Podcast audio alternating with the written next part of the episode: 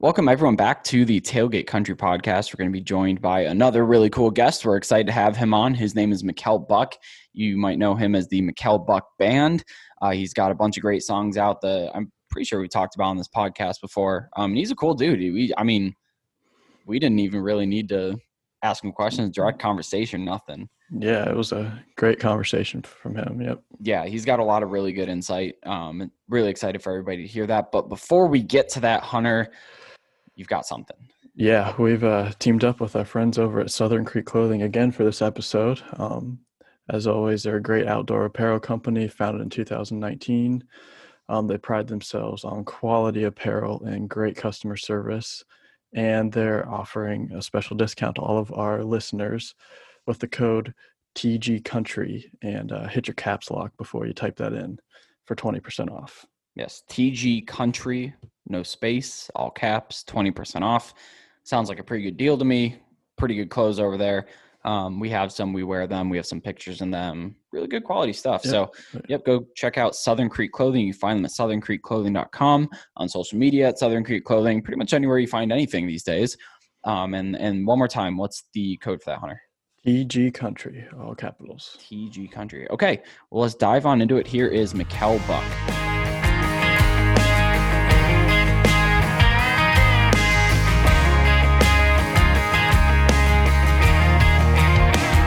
I'd like to welcome on a special guest. He is a West Virginia native, current North Carolina resident. His name is Mikkel Buck, and he's joining us today. Mikkel, how you doing? I'm good. Thanks for having me on. Appreciate y'all. Yeah, of course. Yeah, of course. Um, we usually just um, start out by having you having you tell us your story um, and any early uh, influences. Well, I'm from West Virginia, so you know, Kentucky and West Virginia, big bluegrass states, bluegrass gospel, and my mom's family, they all played. So, and uh, growing up, my mom's grandfather, my great-great-grandfather, lived in a little town called Clendenin, West Virginia, up in the middle of nowhere in an old run-down house, and had a kind of a, not a wraparound porch, but like an L-shaped porch, and kids would play in the yard, and everybody picked bluegrass and sing harmony, all the sisters and cousins, and uh, everybody played everything from fiddle to mandolin to guitar, and I, I guess I always knew two or three chords on guitar from that, and, uh, you know, dove into rock music when I was, uh, you know, later years in high school. I got my first drum set when I was seven, seventh grade, started playing drums, and I was kind of a, kind of a shy kid, so I didn't, uh, didn't really want to sing in front of people, and uh, end up always probably being the better vocalist in all the bands I was in, which is not saying a whole lot of nothing. and uh, uh, I've always wrote songs. I kind of kept it to myself because it wasn't a thing like, you know, most people did when you're kids is, you know, write songs. So I'd write little tunes or poems on notepads and hide them away in my drawer. So that's, I can always remember making up songs and singing my own stuff, and uh, and then around nineteen, kind of figured I'd everybody's singing karaoke in bars and stuff, and I didn't really like singing karaoke, but uh, it's like, well, I'm gonna buy a guitar and actually try to learn to play it, and so I think I bought a cheap Washburn guitar around eighteen, nineteen. I was working the coal boats out of West Virginia, so I had a little bit of money saved on a paycheck and bought a guitar. And started going in, and one guy would let me plug in his P A system during karaoke night over in a bar in uh, Ripley, and started hanging around other musicians and stuff, and it kind of went from there, kind of just picked up from there, started a band when I moved to North Carolina, and, uh, you know, that, that lasted about a minute until I realized that I didn't want to play covers, and, and, and I wanted to kind of do something different than playing Leonard Skinner and what was popular at the time, the bar standards and everything like that. So I started falling in love with the guys from Texas, Robert O'Keefe and, uh, you know, Jerry, uh, Jerry Jeff and Rip, by the way. Didn't he pass today? Yeah, he did. Jerry, Jerry, yeah. Jerry Jeff, Jerry yep. Jeff and, uh, and, um, sorry, I've been in this tree stand all day, but, uh, uh, was another great died today too. Billy, um, Billy Joe, um, Billy Joe Shaefer. Yeah. Yeah. Yeah. Man, I've been to Georgia on a fast train, honey. Yeah. Yeah. Mm. Uh, they actually played that song in the really? bars back. Yeah. So start listening to that old Texas stuff. Um, uh, and, uh, it was coincident that my writing was kind of that red dirt style to start with. You know what I mean? Just writing kind of poetic country boy shit and, uh, not, not, uh, diving into jacked up trucks. And cause I never had any money to do none of that shit. So, you know, uh, we wrote farm use on the side of shit, you know, so we could drive it around after it rusted away. And, uh, so started playing in bars and losing more crowd than we'd pull because I wouldn't play popular music. And, uh, just, but you, you'd gain pieces of fans here and here and here. And years later, after I gave it up for about two years and decided to quit, I joined a, a buddy of mine started to uh, drag me out of retirement. And uh, I'd actually went back to school when I was in my, when I was thirty. And I was like, well, hell, that's a way to make extra money because getting laid off every couple months from welding. And I went back and got my degree and I never went back to work after. We just started picking up fans, and it uh, in North Carolina, it's kind of hard. You got to be a cover band to pay the bills, so we were dabbling, and we had to go back to dabbling in that. But it seemed like the originals was taking off a lot better than they did in the past. Just people didn't get it back in the day, man. I'd rather, you know, they wanted to hear, you know, that what was number one on the radio instead of an old Steve Earle song or a Pat Green song or stuff that I that I would cover that I liked. And uh, yeah, man, and. Uh, Now we're still struggling, but we get to play our own music a lot more. you know, so, so, uh, and, uh, you know, the album's over a million streams. Well, it's been over a million streams. The, the latest E P has been over a million streams for a while. You know, it's all organic. I've not been playlisted very much. If I have, it's been small playlist. Uh, so it's all organic just by show after show after show, being on the road, you know, uh, going to two or three vans and, you know, uh, doing it the, doing, doing it the old fashioned way. Now everybody's getting signed off TikTok. So. mm, we were just talking about that right before yeah. we hopped on here, actually. Power I can't say much, man. Uh, that, you know what? It's, uh, I can't say that. A good friend of mine, Priscilla Block, just went number one across all genres because of TikTok, you know.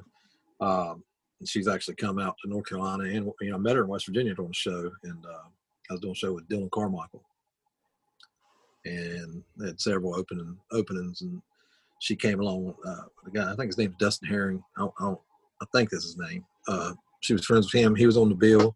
Brought her along, and man, I thought she was really good. And then some years later, she got TikTok famous and went number one across all genres, and just signed with Mercury. So it's. Uh, It's a weird world, man. It's, uh, you can pay dues and go broke, or you can drop your ass to W A P and maybe make a million followers. Or I don't, I don't know the, I don't know the formula, man. I, I don't, you know, I don't, I just like playing live music. And, uh, so I've kind of, uh, you know, shout out to Texas. Those guys keep me paid in streams down there. I mean, that's where a lot of my streaming base comes from, is out of Houston and Dallas, Fort Worth area. And, and uh, so if it wasn't, I mean, that's accounts for more than half of my stuff. And I've, I've only played Texas one time, you know, so where is that I've opened at? up, uh, we played a, a thing for Cannon Recovery. It's a veterans thing down in, uh, I think it's Montgomery County. It's just outside of Houston. We did that not too long, about three, four weeks, about two months ago now,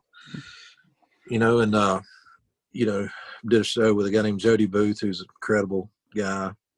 And of course, I'll be going back down there. I think we've got something planned for New Year's with Dave Finley and, uh, and down in New Brunswick. And uh, after when after this shit's over with, that's the avenue we're going to push. I've been doing a ton of writing in Nashville with uh, we just uh, got some uh, pub publishers and stuff that uh, got us help manage me, hooked me up through, and I just wrote uh, with Jeffrey Steele and Bob DePiro, both Hall of Fame songwriters. Got in a room with them. I just wrote with uh, Ryan Beavers, Matt McGinn. Uh, both of them are smash songwriters. Uh, uh, Jeremy Spielman, wrote with him. So I'm in some big writing rooms and, uh, you know, pub deals been offered, but, you know, just weren't right for we wanted to run.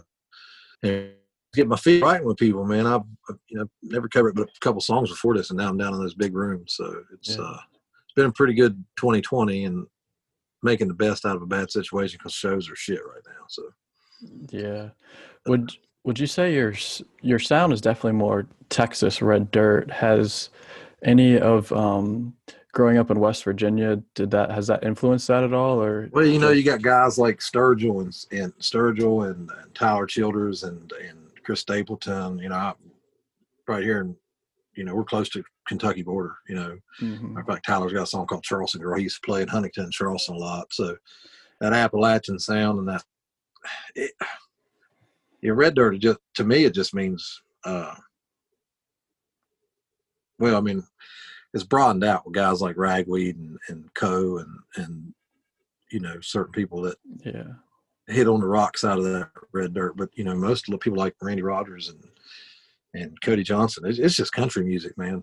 It's just country-ass music, and that's my hashtag that I use every time because somebody interviewed me and said, we can't really say what you're – and it was, you know, it was kind of a mainstream country thing after I did The Voice, and they're asking, how do you describe your sound? I was like, well, that's just what you call country ass music. it's about it's about real shit, not pandering to anybody, and and you know, uh, you know, I like I said, I'm I'm right with a lot of guys who's wrote a lot of those hit songs that are very talented guys, and you know, I just wrote with Mike Walker, and uh, uh, man, he's he's wrote some some smashes for people, and you know, we give each other shit. Uh, even though it's a new relationship, kind of, we wrote some, we wrote two badass country songs, even though he's wrote with guys like, you know, at, you know, Florida Georgia Line and stuff like that. And, you know, not, I don't, I, I don't try to knock those guys, although I did just write kind of one that smacks them in the face a little bit. But uh, yeah, uh, well, I mean, if you're gonna put out an album saying don't say we ain't country, you gotta, you know, you, you gotta expect to get poked a little bit. If you, yeah. and, I'm no, and I'm nobody. I mean, they make way more money and got more fans than I do, so it ain't gonna hurt your feelings too bad. So, but uh, oh, yeah, we we poked them plenty. Yeah. We yeah. poked them plenty yeah. on this podcast, especially yeah, when they the, released the, that album. I wrote this. I pitched it to everybody down there. I was in these rock rooms, and I pitched it, and everybody didn't want to touch it because I had this killer line. And uh, it's it's mainly talking about bashing Nashville a little bit, you know, and which I don't mind doing because they need they need a smack in the face a little bit.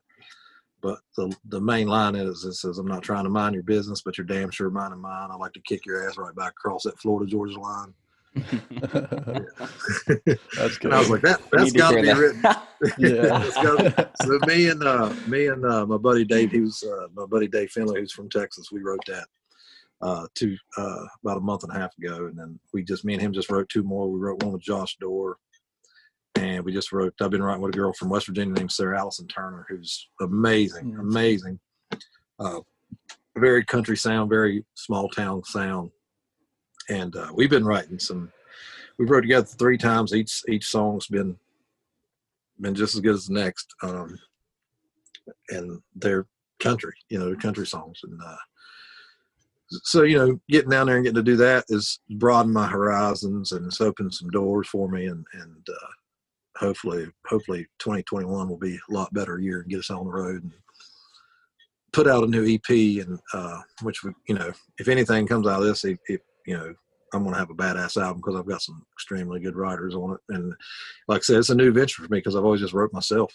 Every once in a while, I'll dabble with somebody else that that that I bring them in and and uh, we throw down on a song. I think I've maybe co-wrote three songs before that and all my years of writing songs. It's just something I did by myself. It's just something I didn't didn't think about writing with other people. Now it's kind of broadened my horizons. It's good to get in a room because you might just be dead dead to the door and somebody say a line and you'll spit something out that's just amazing. So it's been real fun for me to do that and uh and writing with guys that you know, I think I'm a breath breath of fresh air for a lot of those guys because they, you know, they're in their mind to write what's what's going to sell, what's going to hit, and, and I don't give a shit what's going to go on the radio. I just never have. You know, it'll come back around. You know, Cody got one of the biggest deals in Nashville through Warner because he didn't need them. You know, and those Texas guys like Pat Green and all that. I mean, you know, I've opened for Reckless. I just did a show with Parker last year. Um, it's a different animal, man. It's so much more fun. I've opened up for tons of national acts, and man, the attitudes of guys of of the guys out of Texas, they're just down to earth, ready to help you out, even though they're huge stars in their own right. They're just, it's just different. I mean, you open up for a Nashville person, some of them, they don't even act like you're around. You know what I mean? And then you open up for Texas guys, man, and they're like, nah, share our drum kit, do this. You know, just, it's just, it's just a different, it's my kind of thing. It's my, it's the way musicians should be with each other, friendships and, and supporting each other and stuff like that. And there's a lot of guys in Carolina trying to do it. A lot, you know, I know some artists up here in West Virginia. We all try to help each other out. It's not up for kicking out mainstream shit. So. Yeah. You mentioned that the Texas guys are super famous in their own right. And I didn't really understand that until I moved here. Like, I've never heard of Co Wetzel, and I came down here and people are like, you've never heard of Co Wetzel? Like, what's wrong with you? Nobody did up until about two years ago. Huge following. Yeah, he's got yeah, this huge following.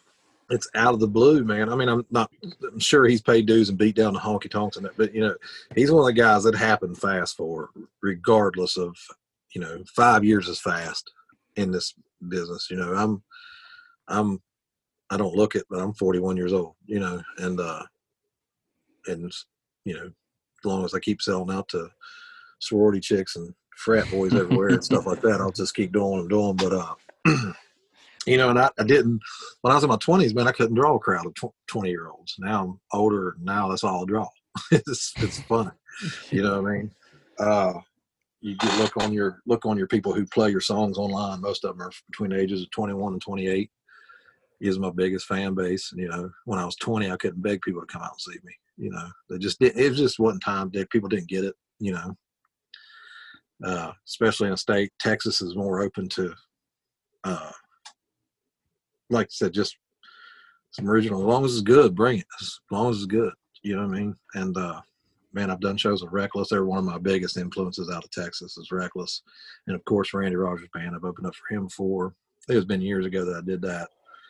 Uh, And I just, I'd rather do it the way those guys do it. Just, it's about the live shows. It's about the songs on the album. You know, they'd, they'd probably still be doing it if they were, if they were not making any money at it. You know what I mean? It's just, you know, I think when you go down to Nashville and, you know, my guy helped me out. He says, I kind of need to watch my tone about how I say stuff down there. Cause you know, you are with the right people, but it just seems like when you're rolling to Nashville, it's a lot of kids going to Nashville because they they love playing music, they love writing songs, they love the whole aspect of it. But I think they love the idea of being famous more than they do the art, and you can smell it in the air. And they're gonna they're gonna be a chameleon. They're gonna turn to whatever's happening, whatever's doing, whatever's doing this to try to get on top, and then and then boom, you understand. Like an artist like Eric Church comes along, where Eric Church is just Eric fucking Church. He's like Eric Church because he stayed Eric Church. Tyler Childers stayed Tyler Childers. Cody Johnson stayed. T- and those are the ones that make a difference. And, and you know, I, I told myself a long time ago, regardless of uh, whether I make it famous, famous, you know, I'm, I play music for a living and write songs for a living. And, and it, you know, I'm making a living, you know, I'm not starving. I'm, I, you know, house payment, truck payments on time, you know. So in my eyes, I have made it, you know. I mean, as long as people keep showing up bars and paying my rent, you know what I mean? It's, it's all I've ever thought about. I never thought I could even make a living doing it, you know what I mean? So I've been happy with doing that. The rest is just, you know, icing on the cake if it happens, and or, you know, whatever your definition of fame is, you know. So, and that's why, you know, Texas has always been like that. It's just always been about the shows, the good times, bringing people out to a club. It ain't got to be a stadium. It ain't got to be, you know, selling out football stadiums. It's just honky-tonk bars packed full of people who want to hear your music, and that's all I've ever wanted to do. Yeah, I mean, we we went to uh, Josh Abbott with Riley Green and uh, Grant Gilbert opened up for all of them. And it was like this quaint little, it's called River Road Ice House down in New Braunfels. Yeah. And it was just a small place. And there was probably, Hunter, what did you say, like two hundred, five hundred yeah, people there probably. Maybe? Yeah, yeah something and it was, like it was like one of the coolest concerts we ever been to. Yeah. Well, see, Dave, I just mentioned to Dave Finley, he wrote the song, Josh Abbott's song, uh, Born to Break Your Heart. Mm-hmm. That's Dave Finley's buddy of mine. I mean, we we met through N B C's The Voice when I did that shit show. And, uh, but, uh, you know, it, I, I will make it clear. I didn't stand in line to try to do it. They email you and ask you if you want to. And I mulled around forever because I've never even watched the show. And, uh, it clips of it on Facebook or whatever like that. And honestly, man, never thought I was not into myself that much to think I'm a great singer. You know, uh, somebody like a Mark Broussard or Chris Stapleton are people who I think are great singers, you know what I mean? But, you know, uh, just it was an opportunity. I figured why not gain some fans? And I, I did exactly how I was supposed to. I had a live album out. You know, we were, I'd been writing for trying to get a good producer to produce it. And, you know, everybody's like, well, I can do it to this studio. And I'd go do it and never would release it because it, to me, it just sounded like doo-doo and just couldn't, you know, good producer's hard to find. He's going to be busy. And uh, so through The Voice, met all the people that was on there, a lot of Texas guys, uh, Joey Green, Dave Finley. Uh, and then met a guy named uh, – Eric Torres through another buddy of mine that was on a Voice, and he's produced, he actually worked with Jamie Johnson. He's, and he I produced, uh, it's kind of pop country, but that Jimmy Allen, he's produced mm-hmm. his record. And listened to my live album. He said, dude, I love what you do. I'd love to work with you. Sent him about ten songs. We picked through them and we went to Zach Brown's studio and, and dropped that E P. And it songs like With Me. With Me Now almost didn't make the E P, and I demand, I was like, that song's the best song on this. They're like, oh, I don't know. I was like, trust me, that song right there is badass. And yeah. uh, and I had to fight kind of to get it on there. And for until In Came You came out, that was the number one stream track. Uh, uh, but uh, it went in there, did it. He's like, how you want to do this? I was like, no drum machines. You know, I want to get the band in the studio. It, I didn't use my band, of course, because it's just guys down there. Studio musicians. Studio is just a different animal. You know, a lot of guys, a lot of guys on my album are the same ones on Cody Johnson's album. It's a lot of same pickers and stuff. Um, really? Yeah. yeah. Uh, you know, they, all them guys, you know, there's guys in Nashville that just do studio shit in Nashville. They're the best yeah. at it. You know what I mean? And you can describe what kind of sound you want. You know, I literally, when I was talking to the guitar player, he's like, how you want the sound? I was like, like you're downshifting a truck. You know, that's how I want it to sound. You got your speakers cranked up, playing Poison or something, and you're gunning it. That's just the guitar sound I want. And that's how he, he, he hit that, bah, bah, bah, bah, da, you know. And I was like, that's it. That's it. Just like you're, make it take off. Hit another gear, you know. So you describe what you want to them, man, and those guys are professional enough, they just do it. And, you know, we went in there and uh, knocked it out. And I wished I could have put fifteen songs on it, but, you know, paying for an album yourself, it's, you know, you're looking at, for an E P is around, you know, anywhere from twelve to twenty grand to do it right. And uh, that's not easily come by, you know, just out of, yeah. out of your pocket, you know. And uh, I've always been too proud to do those GoFundMe things. And, and so just play shows saved, play shows saved and do an album. And I'm doing the same thing for this one. Of course, you know, the streams and stuff are helping me out, but I could record another single. Uh, So we released In Came You. That's not my song. That's um, uh, some buddies of mine wrote it, and uh, Tyler Hatley, um, is a good friend of mine. He uh, he recorded it first. He, he didn't write it either. A guy named Greg Payne and two of my good friends, Corey Hunt, Todd Allman. Corey plays in Texas a lot too. I think he was actually twenty-five on the charts at one time with uh, his song um, Explain. And he, he goes down to Texas and just beats it up, man. Travels from North Carolina, Texas all the time. And um, so I heard Tyler sing that song, and I just fell in love with the song, and I started playing it out live shows. And, you know, we have such big crowds, everybody kind of thought it was my song anyway. So uh, wasn't going to record it because Tyler had just released it no more than six months before that. And, uh, and producers like, dude, you got to do this song. You know, so this is, he's, I'm telling you, it's going to be the one that kind of gets your name out there. And I said, well, so I called Todd, Corey, and kind of gave me the go-ahead cut it. So we put it out there, and, you know, it's it's done pretty good for us as far as streaming and getting new fans, man. I get messages a day of things streaming.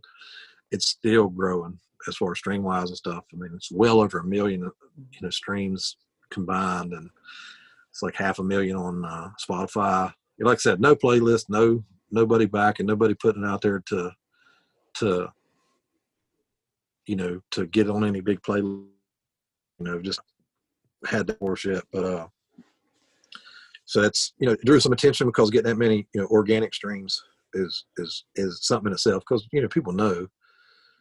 If it's been playlisted, man, you know, you can go a million streams overnight. Yeah. And uh, it's it's just hard to do. It's just hard to do organically. So we're getting close to half a million streams on it. So that's on, on just Spotify. So that's pretty pretty good thing. So the producer was right. He knew it was going to be a, a big song for me. And uh, yeah. uh, and then we just dropped, I don't know if y'all heard the new one, Mama Didn't Listen. Oh, I've, I have, I have questions about that song. I've, I've definitely heard that song. Oh, that dude, song. That song was written in five minutes at my You're kitchen kidding. table. Really? No, I, I was, I had the idea forever. When I got married, my, uh, me and my mama danced to "Don't Let Your Babies Grow Up Be Cowboys." And I jokingly said, cause I had about, you know, twelve pack of Miller Lite in me at that point. I was like, well, you didn't listen to this song for shit, did you, Mama? And you know, cause all I've ever done is drive old trucks and pick guitar, so I just thought it was clever. And, and man, I just I started right uh went to a write with a bass player and uh, Caleb King, and I was writing with a buddy of mine named Park, uh, Cooper Greer, and we struck out on a song that we, I, I've been trying to get written for a while. And uh so the next night, man, I just went outside, smoked a joint, came back in. I was like, I'm gonna write a song. I don't know what it's gonna be, but I'm gonna write a song. And started picking it, and literally took five, ten minutes to write the song. Went in the studio to record another one. We've got it recorded, actually.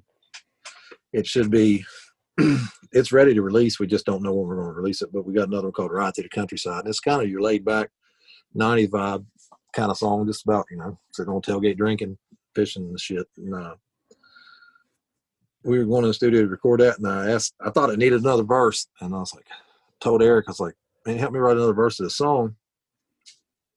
And uh, I played it for him. He's like, just sing the chorus again, you, and it's done. And he kind of spun his chair around. He's like, why in the fuck aren't we recording that one today? I was like, because it's not really that good of a song, dude. I said, it's just, you know, it's going to be fun to play live. You know, it's going to be kick ass the way we did it, you know, or slowed it down and then sped it up. And he's like, this song we're recording, he said, it's a good song. He said, but there's a lot of people in Nashville that would record this song. He said, it's a safe song. Nobody in Nashville is going to record that or put that out. And when he said that, I was like, all right, let's get it done. So we recorded it. And uh, we kind of de- debated which one to release first. So I was going, I was trying to release both of them at one time. And uh, my manager, Andrew Cohen, was like, man, we'll just, just do one at a time. And he's like, kind of leaning toward it. Mama Didn't Listen. And, uh, you know, he's he's a big Nashville guy and stuff, but he's from Texas. But he also knows the music industry in Nashville in and out. He's a hustler, a great guy, helps me out tremendously. And, and I can't thank him enough for everything he's he's got me into down in Nashville way, and, and kind of expanding our horizons that way. But uh, he's like, I think we should release that one. And uh, so we released it. And the first week it was like really slow as far as streaming wise. I was like, yeah, people just don't get it. You know, people aren't ready for that real honky tonk sound again.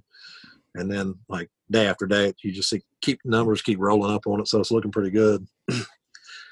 And I was like, we've been playing it live at what few shows we've been doing, and it gets it just goes. People love it. It's, it's just a fun ass honky tonk song, man. And I didn't think nothing about it. I just like I'm gonna write another fast song just for something cool to play live, you know.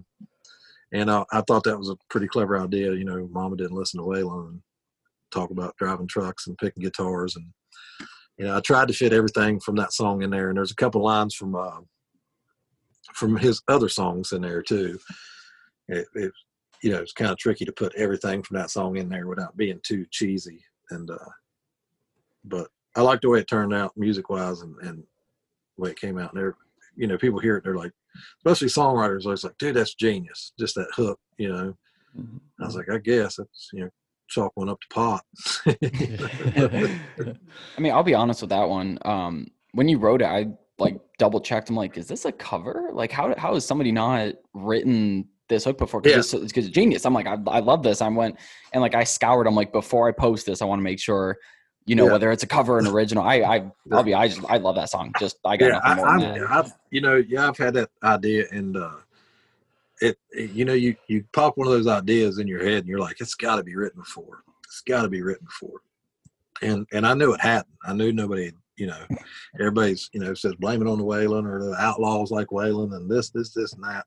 And I just, when I said that to Mama, I, when I said it to my mom, I was like, in my head, I was like, yep, you know, put that one in the pocket and save that for, for later. And it's, uh, you know, I just wrote one with uh, St- uh, Steve Bogard. He's wrote, I don't know, three or four or five uh, George Strait hits.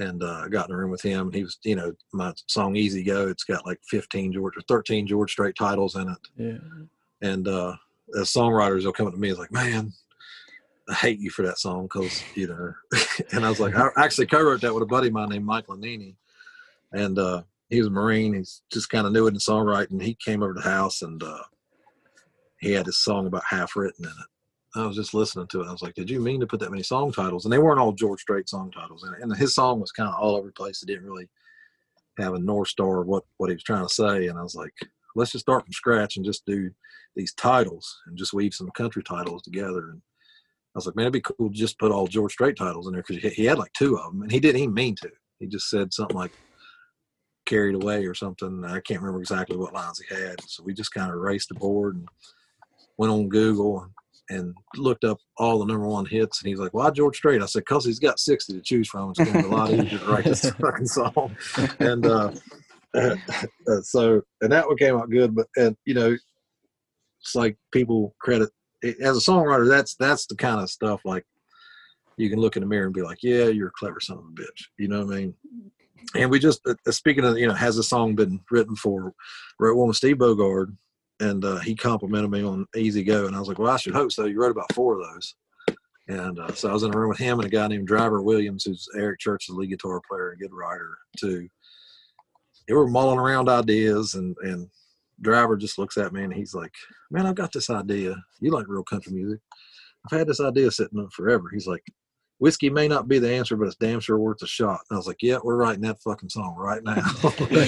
And uh, so I was like, you know, his dad owns the pub company we were writing for. It's a Jody Williams song. Jody's a sweetheart of a guy. Kind of took me in, and, you know, uh, you know, he set me up with some big rights too, and kind of noticed I was kind of this outside guy, and got his attention with my with my songs. So, you know, he him being he was the president of B M I for a while, so getting him on my side and, and put me in these rooms. So that's taken off. Like I said, that's one of the big things that's happened twenty twenty. And uh but uh we wrote that song, we played it for him, and he's like, man, that's and it's it's that nineties cheese too. It's got that cheese on it, you know, it's just mm-hmm. that nineties uh kind of uh kind of like John Michael Montgomery vibe, that like sold to the lady in second row, and it's kind of yeah. got that kind of cheesy nineties shit to it, which I, you know, back then I didn't like all those songs, but now looking back, I was like, well, it's a lot better than what's on the radio now.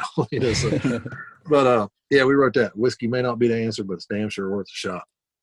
And uh, I was like, man, how in the hell has that not been written before? I mean, that's just, I mean, and it's, every once in a while you hit one that ain't, you know what I mean? I guess that's kind of makes you stand out as a songwriter when you when you pop an idea that everybody's been trying to write forever. You know, I, I do that when I listen to like John Moreland and, and and Tyler Childers and stuff, like their way of writing those poetic songs. I I, I feel every time I listen to their albums, I'm like, man, I suck.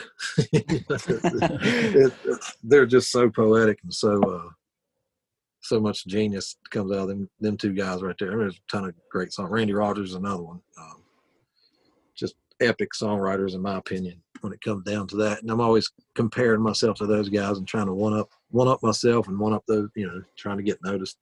You want guys like that to hear your shit and be like, wow, this guy's damn good, you know. I'm not, you know, hopefully one day I'll get there, but uh well, yeah one, one of the guys oh, no, I'm sorry. Go ahead. I'm sorry, one of the guys you mentioned, uh Parker McCollum, is big on that too, and you can kind of tell when he moved to Nashville by listening to his Man, songwriting. I'm going to tell you right now, and I hope Parker's listening, fuck Parker McCollum. Because you can't be that talented, that good a songwriter, that good a singer, and that good looking. You can't have it all, buddy. And he's a fucking super nice. He was, he was super nice to me, you know what I mean? And uh, did a show with him and got to pick his brain a little bit. He, kid's like, what, twenty-eight? You know? Yeah. yeah, yeah. I'm like, and, you know, and he's super cool. I was like, man, you suck.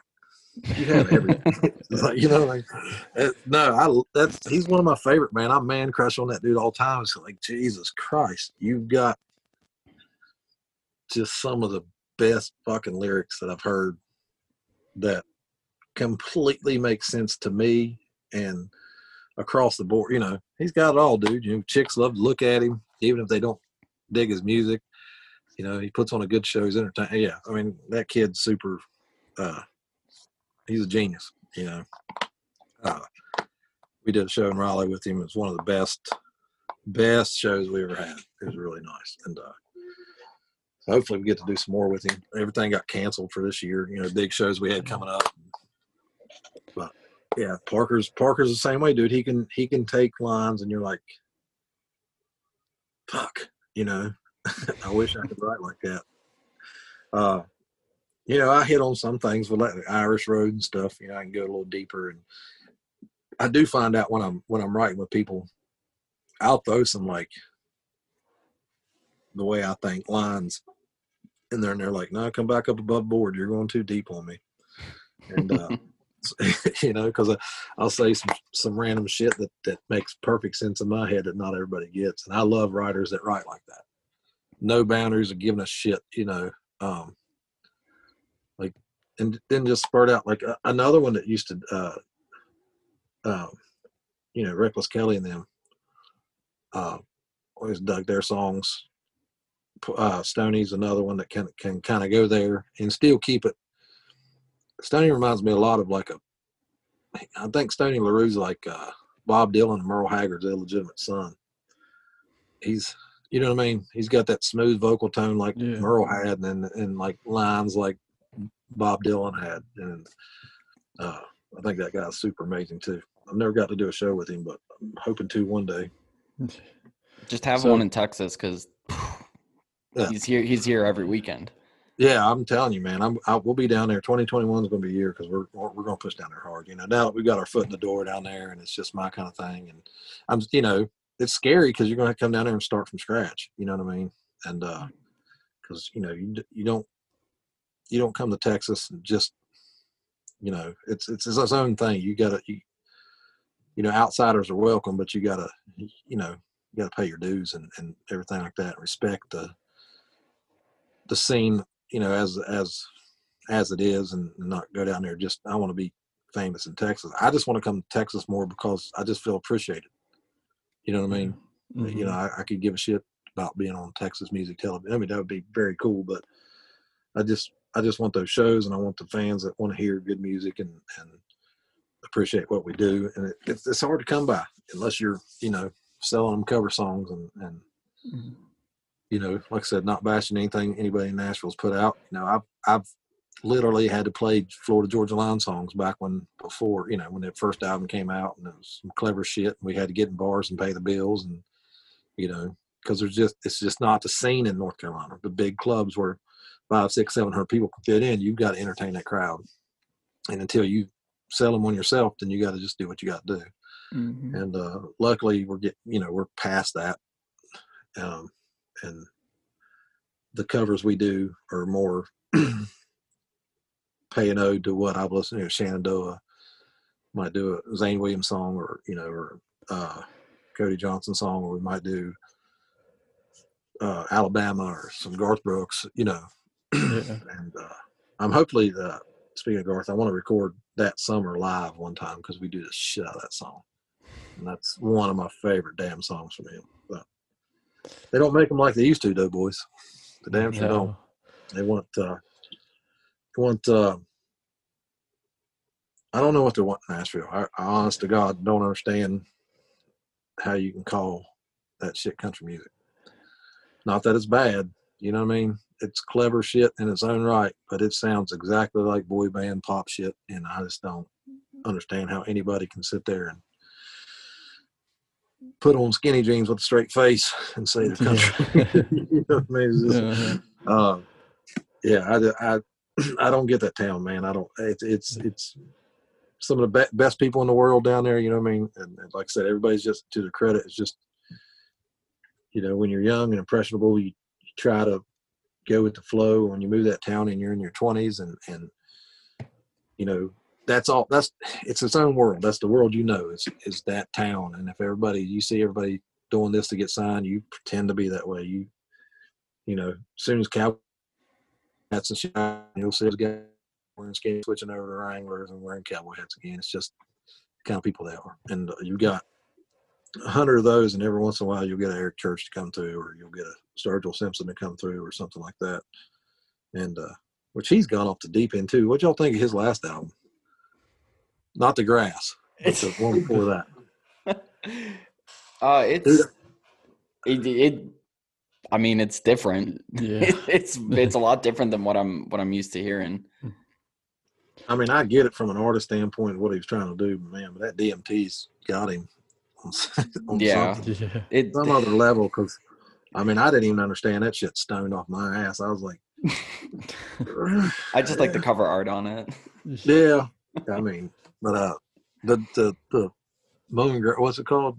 Cutting grass or whatever. Yeah, yeah, that, yeah. That's pretty killer, you know. Uh. But I mean, like I said, I'm not, I'm not knocking him. A lot of guys hated on him because he didn't stick to that traditional. He's an artist. He wants to do what he wants to do, and uh, that's fine. I I just I couldn't dive into it as deep as I did his other stuff, you know. Yeah. I mean. So speaking of playing shows, and how did you meet everyone in your band? Um, they're all. North Carolina, and once you start making better money, you'll have the best musicians want to play with you, and uh, it's just a, it is the way, way it is, you know. You, you know, people people want to play music for a living, and I hustle my ass off, and uh, keeping us on the road. Had a van, had a trailer, had my own P A, my own lights, had everything, and and uh, ended up making them good friends, like brothers on the road. Caleb, Caleb King, my bass players. Uh, He wrote, he's co-wrote one with me, and he just got ten percent on a song I just wrote because he came up with the title. Uh, Brandon Ross is a lead guitarist. He's uh, he's a hell of a fucking singer too. I mean, he's a better singer than, you know, ninety percent of people out there. Um, and just just a freak on guitar, especially. Um, he can play damn near everything, but you know, he's.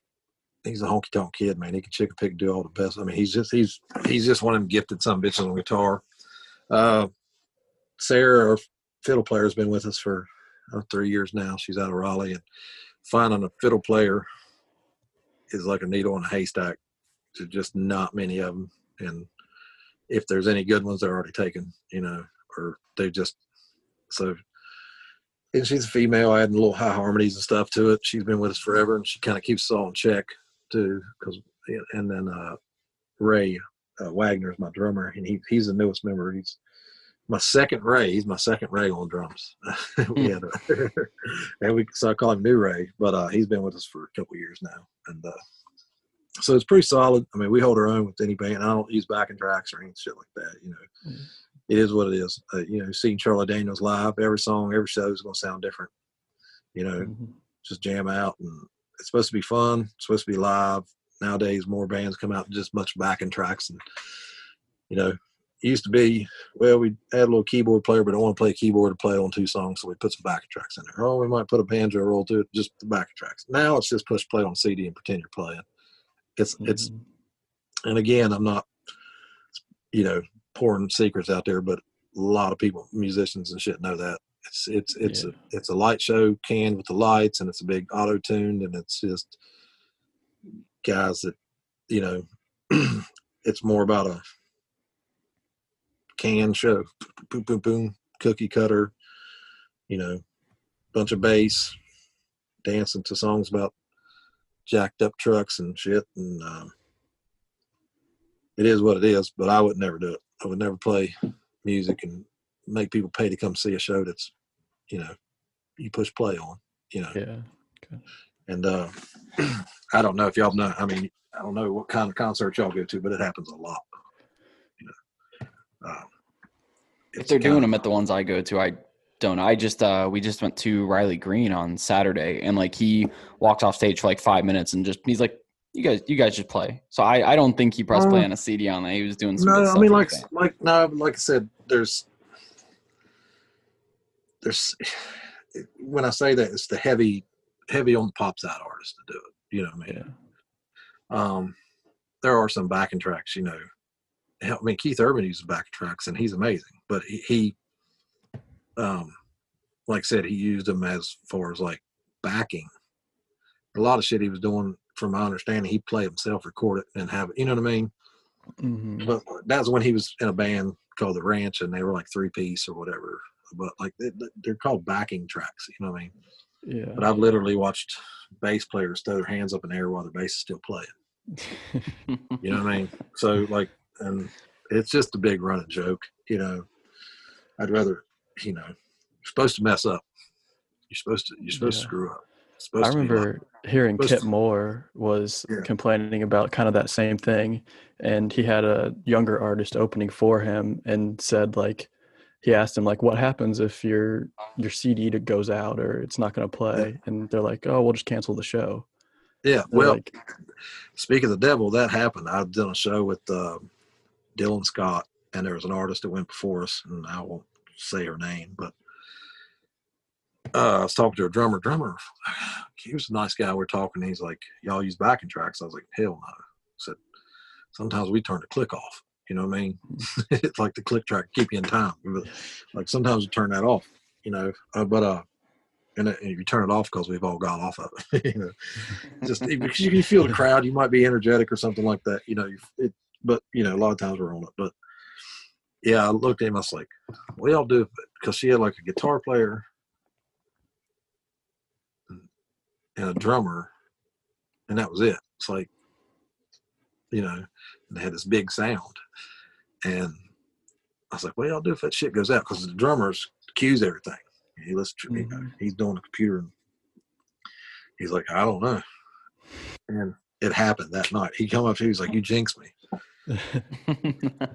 I was like, "No, you jinxed your damn self doing that shit." You know, it's like it. it Yeah, I would never in my life do that. You know, if I broke my hand or something, you know, you just hire another guitar player, you know, for a little bit, you know, or, or something, you know. To me, it would take more time to sit there and get that shit right. And, you know, if, if you, if you, you know, if you wanted to ad lib a part of the show, you couldn't do it. You have to be on. Yeah. You know, I've watched guys dance around, act like they're playing the banjo, and their, their wireless pack's not even on, you know. It's just, it's just. It's, like I said, I probably get shit for saying all this stuff, but I mean, it, to me, people should know that you're paying a hundred bucks for a concert ticket and you're hearing a C D. You know, yeah. It's just, to me, it's not fair. It's not, you know what I mean? It's it's just not fair. To, it's not fair to consumer. It's, but you know, a lot of people don't care. It's a trend. You know, they get to put on their Daisy Dukes and their little cowboy and drink their White Claw and go dance to some boy band boy band shit and call it country music. And uh, like I said, to each his own. I'm not knocking, especially not the songwriting part, because the songwriting's great on a lot of this stuff. It's just the production is what makes it not a country song. You know what I mean? Yeah. Mm-hmm. Uh, there's that, you know, Body Like a Backroad song by Sam Hunt. That's a genius song as far yeah. as writing. You know what I mean? It really is. I mean, it's catchy. It, I don't give a shit if you like him or not. If that song comes on, you you know the words to it, regardless if you like it or not. Mm-hmm. He's a genius songwriter. You know what I mean? I just don't think it's country music. It's just my opinion, and for some reason in Nashville, it's, you're not supposed to say that stuff, but uh, fuck them, I don't care, because it's just my opinion. I'm allowed to one too. So yeah, and uh, you're not you're not making anybody mad on this podcast. If there's anybody no, that no. still that still holds that opinion, we've turned them off a year yeah. ago when we were, you know, yeah. kind of spitting all the same stuff out. Well, I mean, it's it's just not fair. To, I understand from a money standpoint, you know, and America is not country like it used to be. It's suburbanized like hell. You know what I mean? It really is. You got guys that jack their truck up, they ain't never seen no mud, parks them in a cul-de-sac. It's, it's, there's a living style. In Fort Worth, yeah. There's well, so much of that. It's it's everywhere, man. You know what I mean? It's mm-hmm. it's a it's a style. You know, it's a it's a it's a way to show how much money you got. Now it's side by sides, bigger side by side, more lights on the shit. I still got you know grizzly four wheeler out here that every time I go riding with people, I got to pull them out with that thing because them things are just shit and worthless. Mm-hmm. And uh, you know, it's like that way in every every aspect. You got people showing off money, like hunting. People buy Sitka gear. It's like seven hundred dollars for a jacket. Yeah, it's nice shit, but you ain't killing no more deer in it than you can that shit at Walmart. You know what I mean? Yeah. So it's just, it's, you know, it is the way it is, but it's, it's, it's a style, man. It's a, it's a, people like to take pictures of, of themselves holding A R fifteens and look at me, America, you know, knowing they probably ain't never put, but a couple clips to it. You know what I mean? Just it's a, it's a, it's a social media. Look at me, look at my life on social media. When you know you're not that fucking interesting in real life, you know, just shit like that. So. It's just that's the kind of I call it suburban country. It's just cul-de-sac country. I need to write a song about that. Cul-de-sac country. country. Yeah. I like yeah. that. Yeah. Write write that one down. We won't tell anybody. Yeah, I got it. I already, I already got it. I already got it in my mind. But uh, you know, it's like guys buy Sitka gear and then hunt over corn piles. You know, it's just those kind of guys. It's all about show and no go. Um, but I mean, I appreciate y'all putting this on and let people know that there is actually some other shit out there to listen to besides you know what the F M station tells them to. And uh, but uh, is it? Is there any shows come to Ohio, like Red Dirt and stuff? Do they bring them up there any? Um, we've had Cody Johnson. Yeah. Um, we drove four hours to Lexington to go see Cody Johnson. Yeah, that's the closest that he had ever been to Ohio before. Yeah, that was a couple years ago. You know, I know it's, you know, most shows I play are within an hour or so of the border, but, like, Ohio's been good to me, man. I remember I played this, a place called, um, what the hell's that place called? Stockroom. Hmm. And uh went in there and it's packed. It was just me on acoustic, man. And hmm. like I was doing some like Hank Junior covers and some like old nineties covers and start shit because you know I didn't know the crowd would know me. I'm still not in my head to know that. And then everybody's like started playing my stuff and everybody started singing along and I was like, wow, it's shocking. I don't know anybody here. You know what I mean? Like yeah. It's not my home base area that you know of Greenville, hmm. North Carolina, or around Charleston, West Virginia, or up and down the coast where we just worked our ass off and and made a name for ourselves, but. So that's cool to get over there and see it spreading. And they've been really appreciative over there of, of you know, my music and stuff like that. So that's, that's pretty cool. I mean, you're still in the Appalachian Hills and, you know, Kentucky's the same way. And, yeah. So. Ohio's pretty good for country. There's a lot of yeah. artists coming out of Ohio. And, yeah. I mean, we've got the Bluestone in Columbus that brings you got you got, you got, what's, you got one. You got Ohio's proudest there. What's his name? Shit, what's his name? Carter Winter. Mm-hmm. Yeah. Oh yeah. Mm-hmm. Oh yeah. yeah. Car- yeah. I, I know Carter Winter. I don't, I don't know what happened with his uh, last, he put a song out with some weird album art and I didn't know what happened there, but yeah, no, no, Carter, Carter got, Winter that guy, represents. That guy's got a cool ass voice. Yeah. Mm-hmm. Yeah, he yeah. sure does. And uh, man, he, he's one of them. He's one of them. He likes his skinny jeans. That's for sure. But he's got like, he's got like a country. Like when I heard his song, I was like, wow, this guy's kind of got like, you know, this Conway Twitty deeper mm-hmm. kind of cool thing. Then I seen him, I was like, wow, you don't look anything like I thought you would. Look. No, no, not at all. Not at all. He's got, he's got that Sam Hunt kind of skinny jeans and yeah. long. I don't know what's up with them shirts that hang down to your knee, t-shirts. yeah. I mean, that's just, you know, I'm probably too much of a lineman looking guy to to, to pull that shit off. But uh, yeah, he's a handsome dude for sure, man. He looks like a. I mean, he's tatted up all the hell. He was, it was just, I mean, like I said, he he was good, man. The guy could sing his ass off. And uh, from songs I've heard, uh, pretty good songwriter. If, I don't know if he's written them or not. We did a show with him and Luke Combs, and uh, I didn't get to talk to him much. But uh, but uh, I was like, man, that's, guys definitely does not look what he sounds like. He's got a pretty good voice, man. Yeah. Yeah. Mm-hmm. He's from, I know he's from like Columbus or somewhere out there. Yeah, I'm not for sure, but yeah. yeah. He nice, was, no, he's Ohio. He was, yeah, he was Ohio. He's making. I mean, dude, he's been on some big tours. Like, mm-hmm. you know, like I said, he was, I, I talked to him a little bit. Nice guy. He was just like I said, it was stunning. Like not knowing, like his look compared to what he sounded like. It was, you know, it was, it was, it was weird. Yeah. Yeah. Uh, no, um, there's some clubs in Cincinnati. Like I said, we've, I had some stuff booked like around Cincinnati, and like we were going to Chicago, Illinois, doing, you know, a lot of those like Midwest states are, what do you, is it, do you think out West, do they call it the Mideast? No, I, I, I still call it the mid. I still call it the Midwest. You ask somebody yeah. from like South Dakota or something, yeah. and they're like, "Oh, Ohio's not there. I don't know what you're talking about." But uh, yeah, uh, we, I don't know. No one wants us. The Northeast doesn't want us. The Midwest doesn't want us. We're we're Ohio. We're we're the heart of the country, and that's all yeah. we call it. That's that's what we yeah. know. I fucking hate just just because you can't be good all the time, man. Yeah. Uh, I, you know, I'm obviously a W fan, um, and we can't never, can't never lock horns like we're supposed to.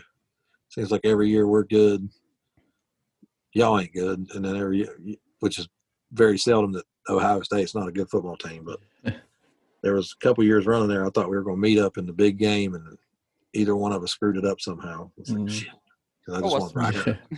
Mountaineers still the, they still got the uh, coolest tradition, I think, in college football, sing Country Roads at the end of all their games. Dude, that, I love that, that song. That, you know, the cool thing about that song, went to Cancun a few years back for my cousin's bachelor party.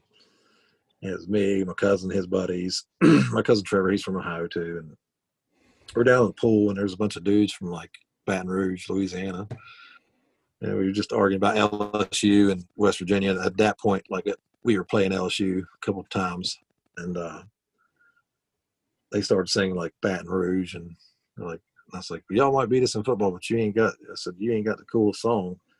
And they started singing Baton Rouge, and I was like, "Bullshit!" No, we just started in Country Roads. And, like the whole everybody in the fucking pool. I mean, there's foreigners from all over started singing Country Roads. Even like watch this little Mexican dude walking with like a tray of drinks, singing Country Roads, Take Me Home. Like a Spanish dude. And they're like, "Yeah, you got us on that one." I was like, "That song's known, brother. You can't, you can't fuck with that. You can't fuck with John Denver." Which is funny because I think when that first came out, I think I've seen stories about how people in, in country music at the time were like rejecting it because he's like, we don't want this John Denver guy. Like, we yeah, don't want any he, part of this. And he, was, he, was a, he was a folky pop. It, like I said, you know, as much as I poke about Nashville, it, it, it's been going back and forth from that world. It's it's a record label. They, they want to make money. And so they see another genre doing it. They're going to blend that purposely, manufacturedly with whatever's hitting big, you know what I mean? If Lizzo's hitting big, guess what? They're going to go find a country girl that's big boned and put her out there. Mm-hmm.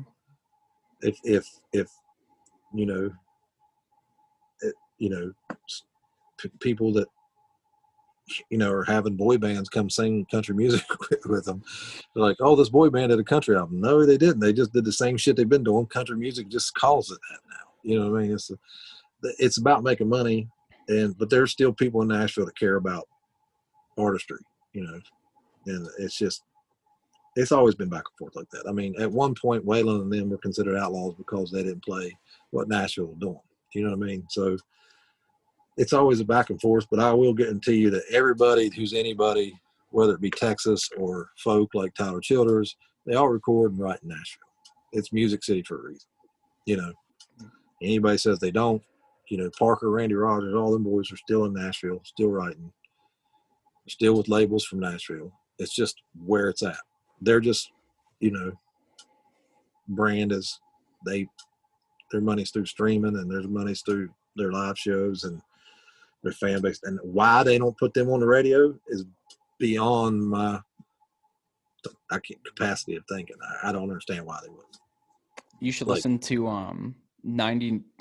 ninety-nine point three, I think it is, Coke F M. It's out of Austin, mm-hmm. and they only play Parker, Randy Rogers, Co, Cody Johnson, sure. Randall King. They and then of course all the you know George Strait. They play all the, all the throwbacks and stuff. Like it was to the point where I would frequently hear songs. I'm like, I have never heard this song before.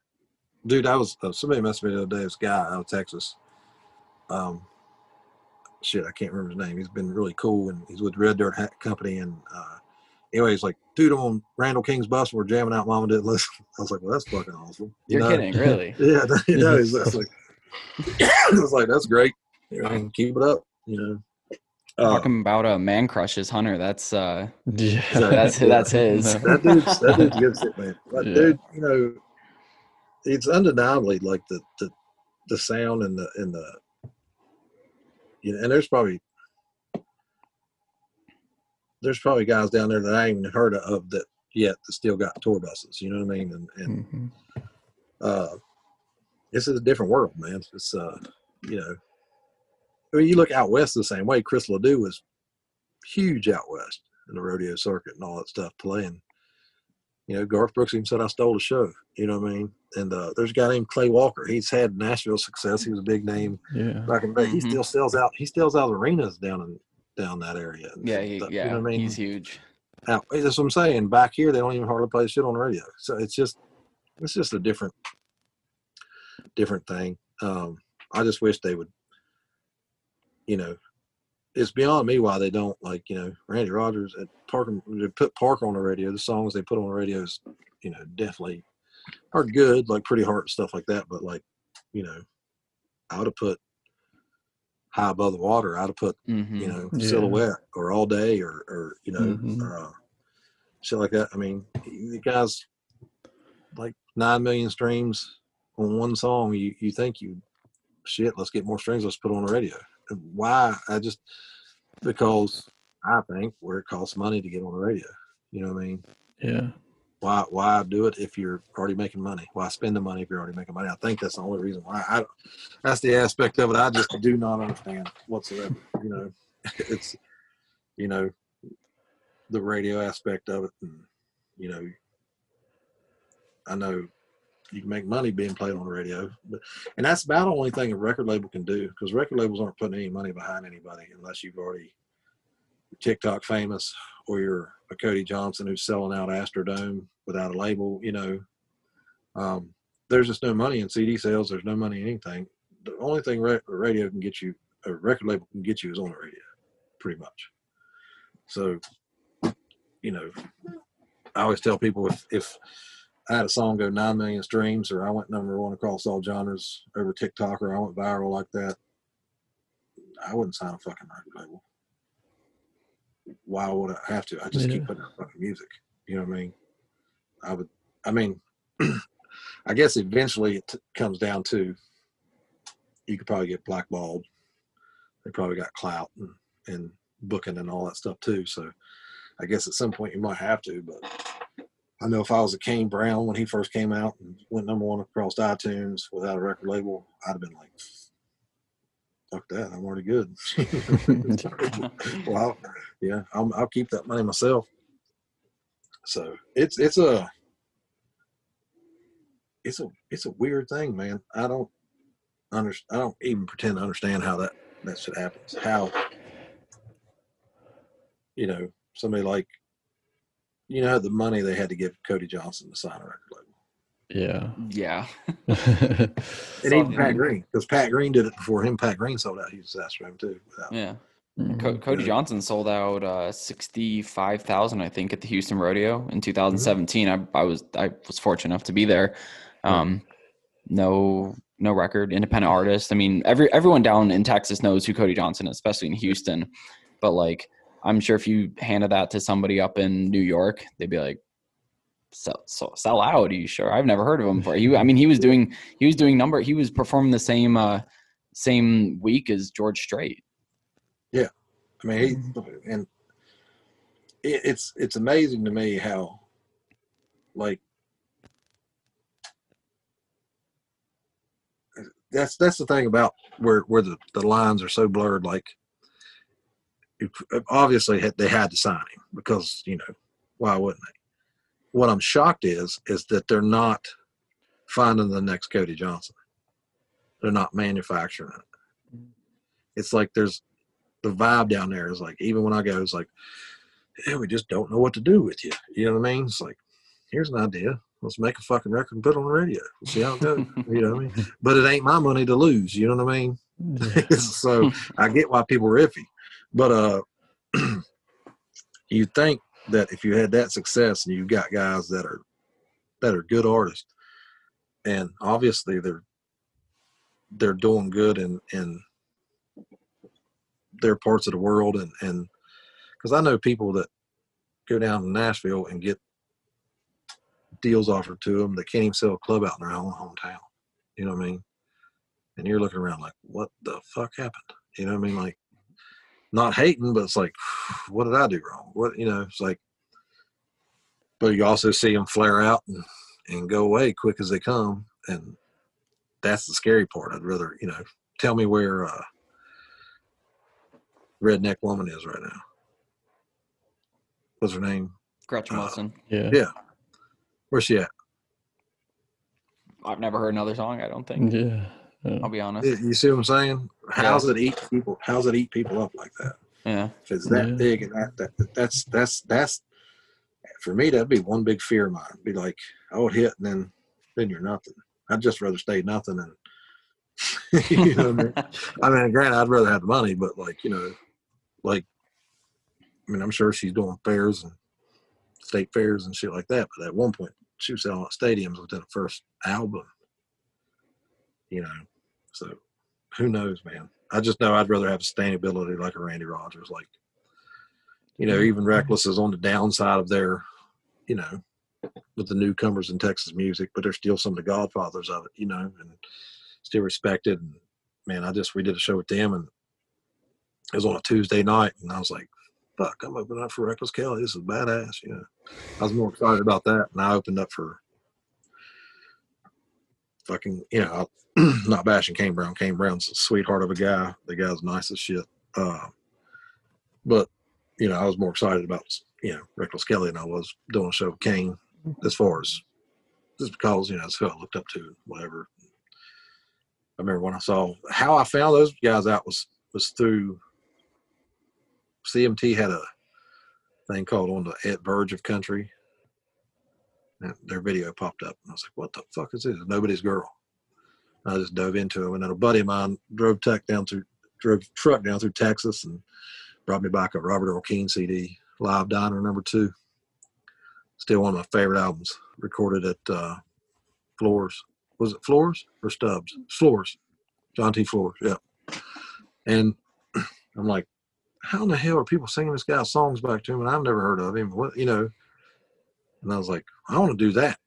you know, I want to, I'd rather have that happen than than a rec, you know, a record deal or whatever. But oh, excuse me. Sorry, boys, I've been in tree stands since five. No, you're long day. No, I, yeah. I I get what you're saying though, because when I first moved here, and and even now, I go to some of these concerts um, with all Texas people, and a song will come on, and the entire bar will be singing it, and I was, and I'm like, should I know the words to this? like I, I feel like I, I don't even deserve to be talking about it into a microphone. And the, all these, you know, all these people are, are singing. Dude, I have no idea what it is. Like right before, you know, past, past year or so, like we've been having that for us, you know, and it gets to a point where you're like, finally, you know what I mean? Instead of, instead of your scattered people singing it through the crowd, it's the entire crowd singing back the entire album. We ended a show in Greenville, North Carolina at, it's a college bar. Downtown college bar, which, you know, North Carolina's not Texas. It's not, they're not, you know, prone to lean on uh, regional acts and guys that come from there. But man, it just caught fire. Like we ended this the night with them chanting Irish Road, which is the slowest, most depressing song I've ever written. and uh, I love that song. I mean, it's very meaningful to me, but like, and I'm looking at my bass player, I was like, this is fucking wild. This is like wild as shit. Like it's finally happening for us. And then boom, COVID. It's like, you dick.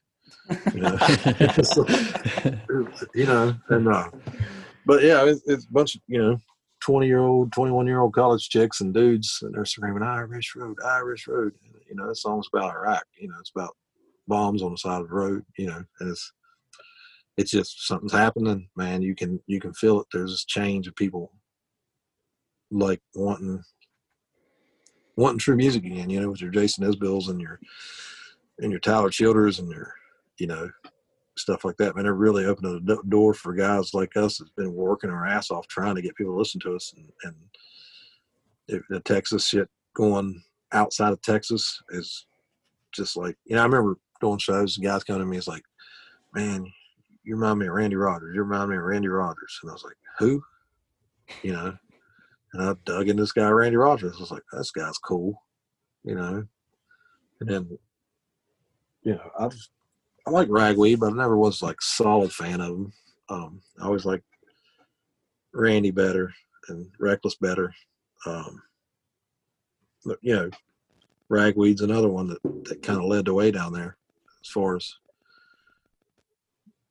just, and then Co's kind of picked up on there where they left off. It's kind of, it's kind of cool to see him going in that direction with the more hard Southern rock driven or rock and roll driven shit. Man, Co's just a, it's a rock show, heavy guitars and just lyrics. I mean, I'd rather, I'd rather see him than Nickelback. That's ridiculous. I don't give a shit what anybody says. Nickelback has some great shit. You know what I mean? I'm with you there.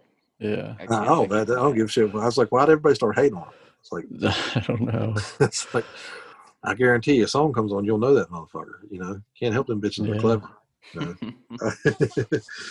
uh, but uh, we've got. Um, I'm going to go down and record a song called "Wildflowers" pretty soon, and because uh, it's it's been going over really good. And it's it's more of a, I mean, I like I said, I grew up in West Virginia.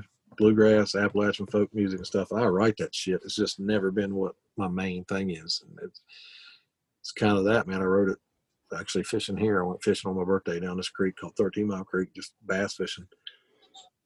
Oh, excuse me. And uh, wrote that song and put it out there, just acoustic video, and people's blowing it up. Hey, man, what's, when are you going to record that? When are you going to record that? I was like, soon, because I thought it was pretty, pretty dope song, too. It's something different. You know, I've been, the past two songs have been pretty traditional country, and the E P was pretty much red dirt nineties, you know, shit like I like. I mean, I love nineties country. I just think it's good nineties country. I mean, it got saturated with horse shit too, you know what I mean?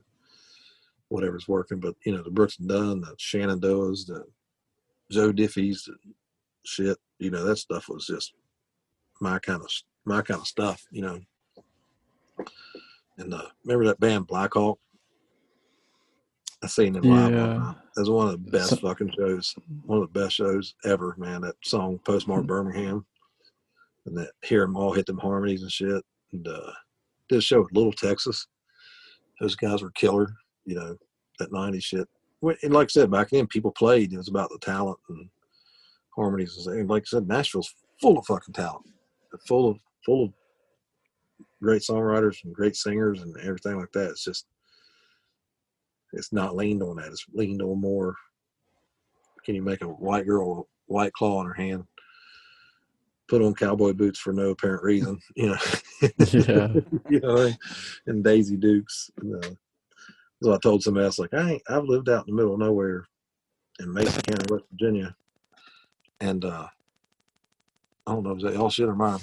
Uh, I've yet to drive out a back road and heard a banjo or heard seen somebody dancing on a tailgate of Daisy Dukes and shit, you know what I mean? It's like you might run into a meth head. Or, you know what I mean? It's like them jacked up trucks and you know, around here we jack, yeah. jack the trucks up. Yeah, we did too, but they weren't new. Yeah. We used to go cut flat bar and drill holes in it to jack your truck up. You know what I mean? And and it it would ride so damn rough. It's like, you know, that homemade lift kit, body lifts or whatever, and you'd be, they know, hell, half, half the guys that lifted a truck spend more on a lift kit than the truck was worth, you know. But uh, it's just a different, different, uh, they portray country different than what I remember it being growing up, you know what I mean? Mm-hmm. It's pandering, it's pandering all to hell. Yeah. And like I said, one, one thing works, so they drive it into the ground. Jacked up. There was a song that came out not long ago that I heard, and it, it's literally about a guy being pussy whipped, talking about he's waiting on his girl to get home in a cab or something. Talking about, I don't know. It's, I was like, Jesus Christ, this song's about being a total bitch. You know, I'll probably I'll probably get in trouble for that one. Well, yeah. Mikkel, man, it's been a it's been a real pleasure having you. Oh, thanks, man. I hope I, made, I, hope, I hope I made sense, man. I was uh, a little wore out and hit my pen a few times before I popped on here, but uh, uh, I enjoyed it. Thank y'all for having me. Yeah, ran a little bit. Yeah, uh, yeah of course, man. I, yeah, I love you. We're no I'll one cares. Up. No I'll one cares you. What we have to say. They're here. They're here to listen to you. So oh, I, I don't have. I don't have much to say, man. I I've never been. I've never been good with words, or that's why I write. So it looks better on paper than coming out of my dumbass mouth. Uh, I just like. I just like smoking a little weed and and, and picking up a guitar and, and trying to make some good music for people to hear and. It's nice when people actually message you and appreciate and get what the hell you're trying to do. And, uh, and, uh, it makes you feel good. It really does. Uh, to come in a, come in a place and there's people waiting there to hear your songs and, and asking when the next one's going to be out. I worked a long time to, to get people to kind of recognize it. So I appreciate it.